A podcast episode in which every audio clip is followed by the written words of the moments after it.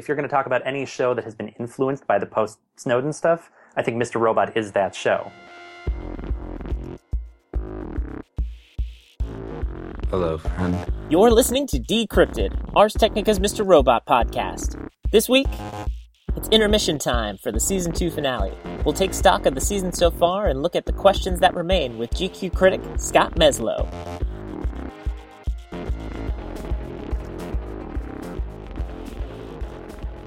Ars Technica's Nathan Mattise here. Thanks for tuning into Decrypted. This is a particularly odd week to do a Mr. Robot podcast. When people revisit this series, whether you've seen it before or whether you're binging for the first time, inevitably, the last two hours of season two will be seen as a singular entity. And according to HitFix's Alan Sepinwall, that was Sam Esmail and co.'s intent at one point anyway. For one reason or another, USA decided to air the two-parter in back-to-back weeks, and right now, we're truly at the intermission. Are you a giraffe or a seagull? So rather than dive deep into what the Angela conversation with White Rose may mean, or if Tyrell and Elliot's interactions at the end of the episode are genuine or not, I figured let's take stock of just the facts. You can find a list of Mr. Robot Season 2's lingering questions just about anywhere. I recommend the subreddit. But what answers do we have so far? Here's what we genuinely know going into the second half of Mr. Robot's Season 2 finale. On the question of whether Darlene and Cisco are dead, well, someone's alive. When Dom's getting interrogated by the medical staff and her boss, Santiago, she mentions she wants to do the interview later. That means someone from the crime scene has to be surviving. And the odds are good that it's probably Darlene. You go back and look for the frame by frame breakdowns that certain people posted to the Mr. Robot subreddit. The first shots seem to be directly at Cisco's head, and then uh, maybe a ketchup bottle gets hit and people get under the table. At any rate, someone is alive. Question 2. What does White Rose want with the Washington Township plant? Technically, we still don't really know. But now we have a greater sense of what the answer may be, as when White Rose pulled Angela in, she went directly to the topic. Apparently, White Rose and maybe the Dark Army, maybe the Chinese government, has pegged the Washington Township plant, say, going 25 years back, to when Angela and Elliot's parents were still working there. If they've been involved that long, the reasoning probably goes a lot deeper than, say, oh, China wants uranium, or it's some type of money deal that the Dark Army has with E Corp. Finally, perhaps the only other question we made any movement on in the first half of this season's finale is just what exactly is Price going to do to get back out Zhang and the Chinese government? We see Price go to the US government and lay it all out. He's taking a giant bailout sum from China. And his solution to get around this? Let's make eCoin an official US currency and allow US citizens to take loans in eCoin rather than getting caught up in other digital or cryptocurrencies like Bitcoin, which conveniently the Chinese government has a large possession and stake of. Now, I'm the first to admit none of these are 100% factual answers. It just seems like what is going on based on the limited amount of evidence we got in the first half of this finale. And that's really the trick with trying to analyze what's going on with Mr. Robot today. The finale is two parts. It wasn't the creative team's decision to split them up, and therefore we're only getting half of the full picture.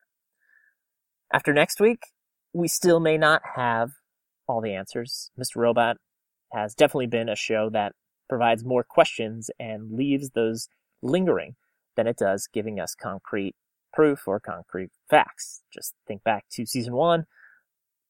The big questions hanging over it were what happened to Tyrell and what happened in those three days surrounding the 5-9 hacks. And those are still the big questions lingering over the season two finale. I have no idea what's going to be lingering as we head into season three, but I know the list of questions, things like where are Trent and Mobley? Who killed Romero? What is going on with the weird gifts and calls to Joanna Wellick? Some of those will be answered. Have faith. There is, in fact, another hour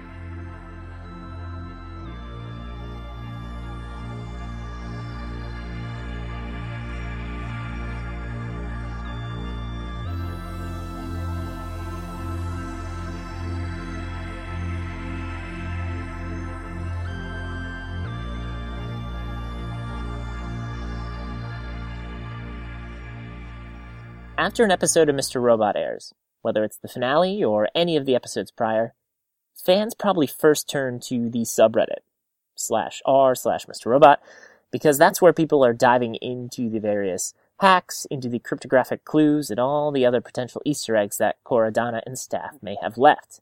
But after that, sometimes it helps to have another person help you process what's going on in the show's universe. Now, TV fans far and wide may know the names like, say, HitFix's Alan Sepinwall or the New Yorker's Emily Nussbaum, but for me, this season I've enjoyed reading GQ's Scott Meslow week in and week out. Scott covers a variety of film and television for GQ, but in particular, his Mr. Robot recaps for season two have struck a chord with me, and I find myself agreeing with him again and again and again. So, as we take a pause to see just what the end of season two is going to look like, I thought now would be a perfect time to grab Scott for 15 minutes and hear how he feels about what has happened so far and what he thinks will come next. Plus, the dude wrote a great Edward Snowden piece this week, and I had to ask. All right, joining me this week on the podcast, I've got GQ's entertainment and culture critic, Scott Meslow. Scott, thanks for taking some time out of your day. Yeah, it's a pleasure to be here.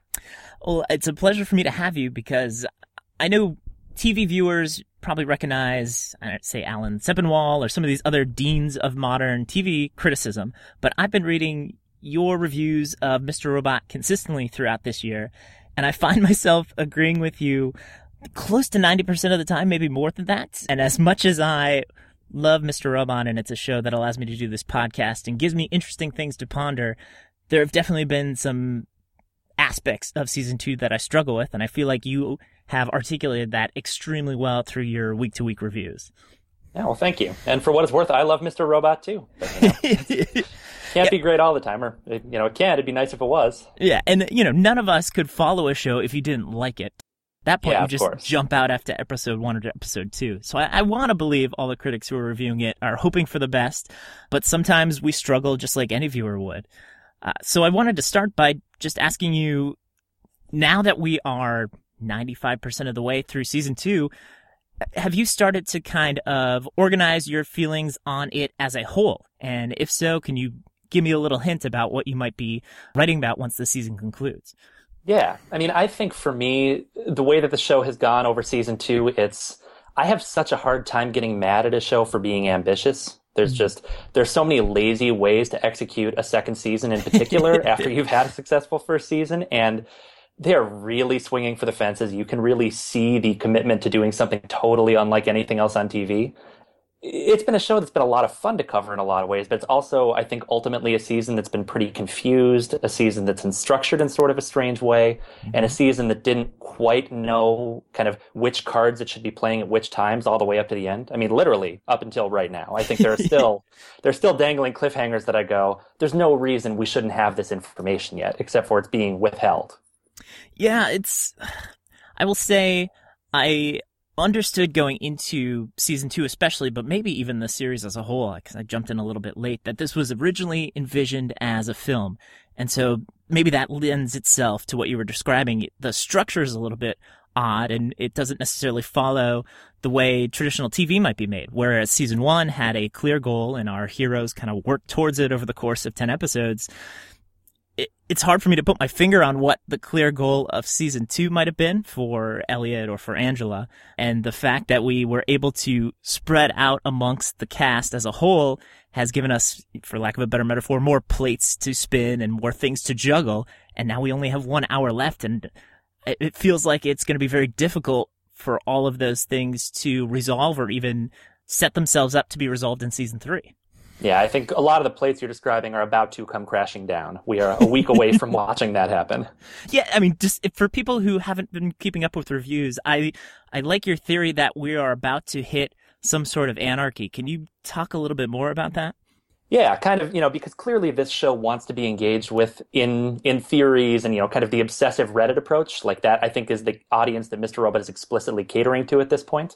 And so with kind of that in mind, you know, where where could it go that could be any darker and weirder than what we've gotten? And the closest I have to a pet theory is that we are on the cusp of basically an apocalyptic technological breakdown where you know stage two that you know the the oft mentioned stage two which is still totally unexplained in any meaningful way is some sort of grand scheme to cripple e corp and you know the united states economy in general by obliterating all of the technology we have and that's the brownouts that we've seen so much over the past few episodes, which there have almost been so many at this point that I feel like I've been tricked by a red herring because it's almost too obvious. They keep reminding us that there are these strange power outages, which to me seem like kind of a harbinger of doom. The other reason that I kind of like this theory from a personal perspective is it would give me a version of Mr. Robot in season three without computers. And I think given given kind of the logical conclusions we've reached with a lot of those themes in season two, it would be cool to see the show reinvent itself and reinvent its characters without kind of the crutches it started to fall on. I have a hard time imagining how you would do Mr. Robot without the technology aspect to it. It'd but be a brand new show. It, maybe they've done enough character work this season, and you know, as we briefly mentioned, some of the Angelas and Darlene's of the world have come to the forefront much more than they ever did in season one. So maybe they have done enough character work to support that type of situation. Yeah.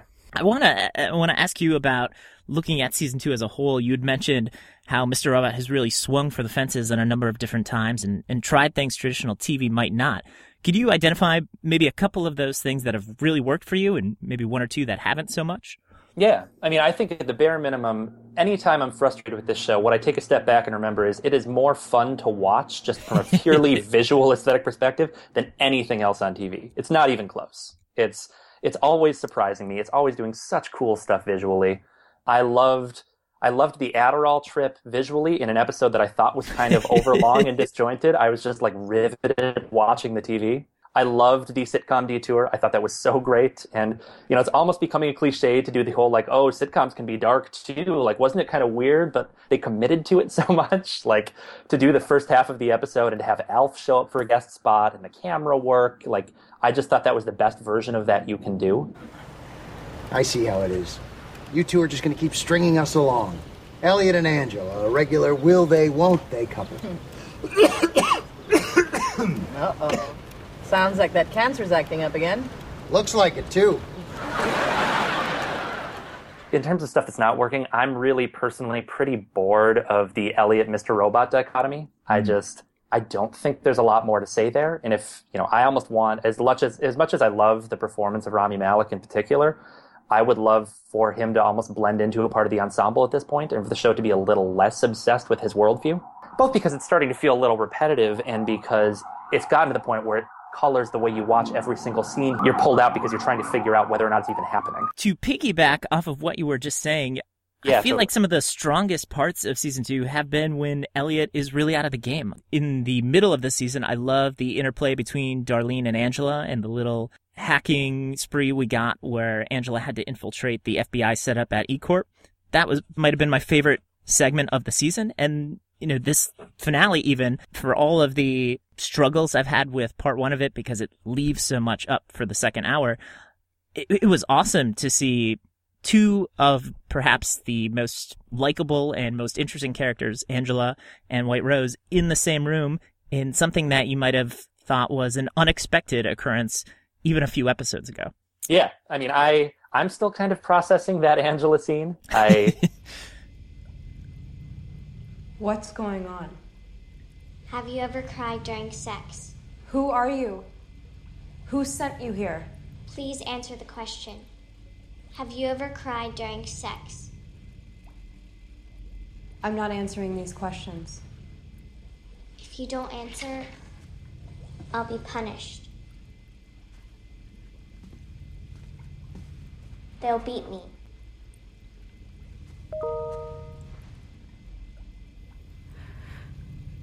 There there was a part of me that was so riveted by it and a part of me that was so irritated by it.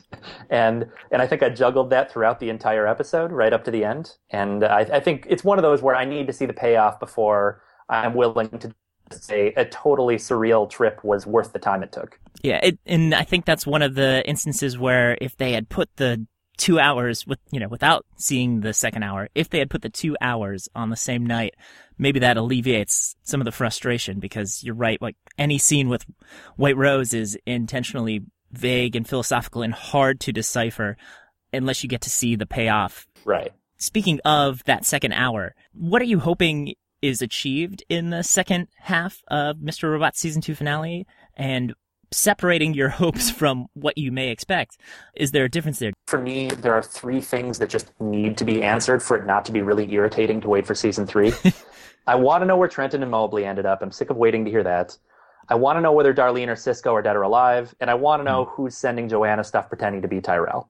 Other stuff you can theoretically table. You know, it's still weird to me that, you know, Romero was murdered in what, the first or second episode of the season? Yeah. And they haven't even attempted to answer that. I mean, we can we can maybe just assume it was the Dark Army, but it feels like a thing that at some point we should get, you know, put a button on that. There are lots of little mysteries. Even, you know, if you set up stage two is about to happen or phase two, and that's the you know, that's the cliffhanger leading into season three, that's not even a terrible cliffhanger. But but for me, in a season that has often been very abstract and doubled back on itself and been much more interested in, you know, doubling back than on doing any kind of forward momentum, like I want concrete answers to those three questions. Fingers crossed for you, because I, I definitely have the sense that, again, as you mentioned earlier, the show is very cognizant that its audience likes to research and dive in, and perhaps that's why Mr. Robot has offered us question after question while leaving a lot of them unresolved. I, never would have predicted ahead of the season, for instance, that we'd get so little Tyrell and so much White Rose, and still the question of what was going on with Tyrell after the hacks and in that kind of gray period of Elliot's mind is is another one of the ones that hangs over the finale, and we may or may not get resolution. Yeah, it's true. And and that to me is a classic example of the show keeping a cliffhanger going pointlessly long. Yeah. Like I I don't see I mean we'll obviously we'll find out what happens next week and it's possible I'll be eating crow and there was some brilliant explanation that hasn't occurred to me. I'm totally willing to acknowledge that that's a possibility. But when you know when kind of the intriguing twist becomes the irritating thing because you're just sick of waiting for the answer that's when you've kind of tipped over into a storytelling place that isn't working anymore Yeah. and it was just i got to the point where i started to feel like the show the show wasn't withholding stuff because the plot it made sense for it to. It was because sam esmail was editing scenes so that they would end just when the answer was going to come. And that starts to feel manipulative as an audience that's not you know that's not oh it's not the same as when oh my god mr robot was elliot's split personality the whole time where the show played very fair and gave you information at the appropriate times. That's just you know how long can we as the people running a show manipulate the structure of the story to keep you from learning things And and as a viewer, it's hard for me to gauge whether that comes from a place of wanting to prolong the mystery or feeling like you need to prolong the mystery, or if they are because Esmail was thinking of this as a film, kind of almost setting this up to be a series that will be better binge watched three or four years from now. If you're willing to, you know, watch twelve hours of television in a row, right perhaps that will feel less of like we're being cheated of the answers week after week after week. and i do think season two will play better on a binge watch I, I think I agree with you there too. Uh, you know, pending the finale, who knows? yep well, I I want to get two quick questions in, if you don't mind. I don't want to keep you much longer. But first, just a simple one. I think you, I think I know your answer based on our conversation so far. If you were not reviewing the show, then do, would you feel like you would keep up with Mr. Robot season two in the same way, or do you feel like it would be building on your DVR, something you might revisit, but at some point you would have hit a point of frustration? I think I would still be watching. It's it's a show that at the very least continues to intrigue me all the time. I, I think I would also be just as frustrated with it. I might be watching it at a slightly different pace and probably with a little less rigor, which maybe I would enjoy it more or less. You know, I, I guess I can see that going either way if you were just watching without thinking about writing, you know, 1,200 words on it every week. But, but I still, I continue to find the world so interesting, which is what keeps me coming back, you know? My, kind of my dream version of this show would just be a short story collection set in the immediate in the immediate aftermath of the five nine hack, where you could just watch all the ripple effects for all of these people around the country. I think part of the reason I can get annoyed with how laser focused we are on Elliot is that the world is so interesting at this point. I, th- I think I agree with you too, and you know that speaks to the fact that they've been able to get around Elliot being the central character and go into these other people who are affected by the five nine hacks in a variety of ways. Definitely. But before we go, I would be remiss if I didn't mention I thought you had a great piece in GQ this past week, uh, an observation ahead of the film Snowden coming out, where the Snowden revelations have finally permeated our TV and film watching in the sense that any type of film or TV series that deals with the government is taking this into account finally. And Mr. Robot certainly being one of them, as we saw this season, they had, was it Operation Berenstain, ended up being Right. some type of FBI uh, surveillance mechanism that wasn't necessarily central to the overall plot, but maybe it will come back down the line since they have planted that seed. Uh, and I just wanted to get your thoughts a little bit further on that. I, your piece specifically talks about film and how it's adopted this, but you've seen it on TV as well, I assume. Oh yeah, and Mr. Robot is probably if you're going to talk about any show that has been influenced by the post Snowden stuff, I think Mr. Robot is that show. I don't know what I did wrong. I thought she was into me. Don't let it get you in the dumps. Getting into the mind of a woman, it's the toughest route for even the best sources. I, I can't get into it right now. This F Society video is blowing up in our face. Some fucked up shit you guys did. It's got me all paranoid. How do I know you guys aren't watching me too? Look like fools. Shit's worse than Snowden. The other reason that it continues to be so interesting is even though it's obviously very surreal and art like in a lot of ways, I don't think there's a show that's as engaged with what's actually happening in the world right now with Mr. Robot. And the way that kind of builds in people's cynicism about what the government's doing right now and, you know, the Snowden revelation certainly being a huge part of that. I mean, I I can't remember if Mr. Robot has explicitly name checked Edward Snowden, as a lot of other movies and TV shows have at this point, but I'd be surprised if it hadn't with all of the other real world figures they've built in. And I think that that revelation was one of the things that makes this such a uniquely timely show. That it, it was it was right there as that news was breaking. I, I think, yeah, I'm, I'm with you. I, if memory serves, I feel like we've seen Snowden as a talking head. I don't know if it's come out of any of the characters' mouths, but maybe in like one of those CNN montages. Right. But yeah, I mean the the reason it the paranoia of the Mr. Robot universe exists is because of what was going on in the real world, and the show has done a great job of incorporating it. What was it last week? We even had Terry Colby talking about rooting Trump's presidency with uh, whatever garbage he has on him from the past lives. So it, Yep. they Kept do a really for good Trump to job. show up. They finally did it. Maybe in season three. We'll see what happens. Yeah. Scott, I really appreciate your time and your insight as to Mr. Robot season two at whole. My fingers crossed that we get a good finale, and I look forward to seeing what you have to say about it on GQ. Thanks. I'm hoping with you. Cool. Thank you. That's it for this week's Decrypted. Thanks as always go out to the Audio Network, who provided all the sound you heard throughout the episode, and to GQ Scott Meslow, who took some time out of his day to talk about his reviews and Mr. Robot Season 2. Make sure you're following Decrypted wherever you get your podcasts iTunes, Stitcher, or directly through RSS.